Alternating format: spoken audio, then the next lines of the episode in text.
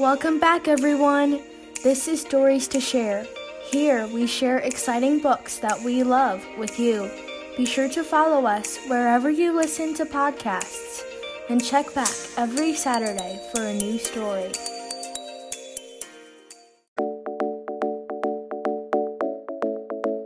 The Dot by Peter H. Reynolds. Art class was over, but Vashti sat glued to her chair. Her paper was empty. Vashti's teacher leaned over the blank paper. Ah, a polar bear in a snowstorm, she said. Very funny, said Vashti. I just can't draw. Her teacher smiled. Just make a mark and see where it takes you. Vashti grabbed a marker and gave the paper a good, strong jab. There! Her teacher picked up the paper and studied it carefully. Hmm.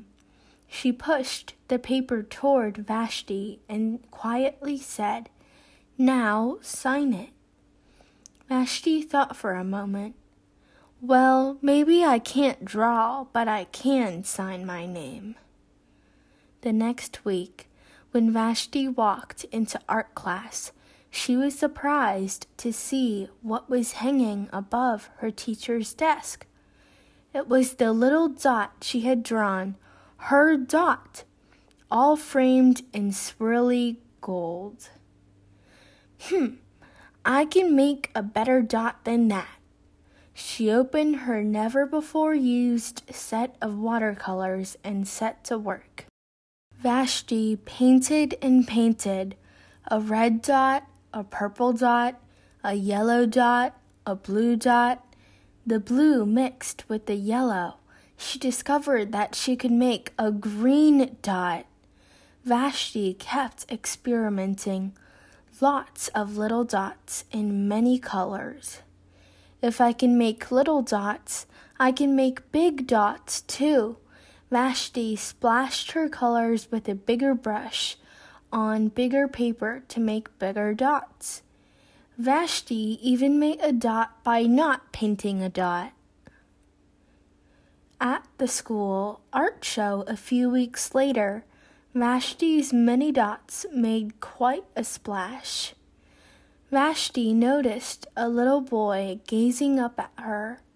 You're a really great artist. I wish I could draw, he said. I bet you can, said Vashti. Me? No, not me. I can't draw a straight line with a ruler. Vashti smiled. She handed the boy a blank sheet of paper. Show me. The boy's pencil shook as he drew his line. Vashti stared at the boy's squiggle, and then she said, Please sign it. The end.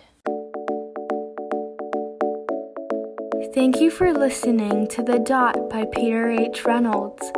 This book is inspiring to young kids because it shows them that when you set your mind to something and are willing to try new things, anything can happen.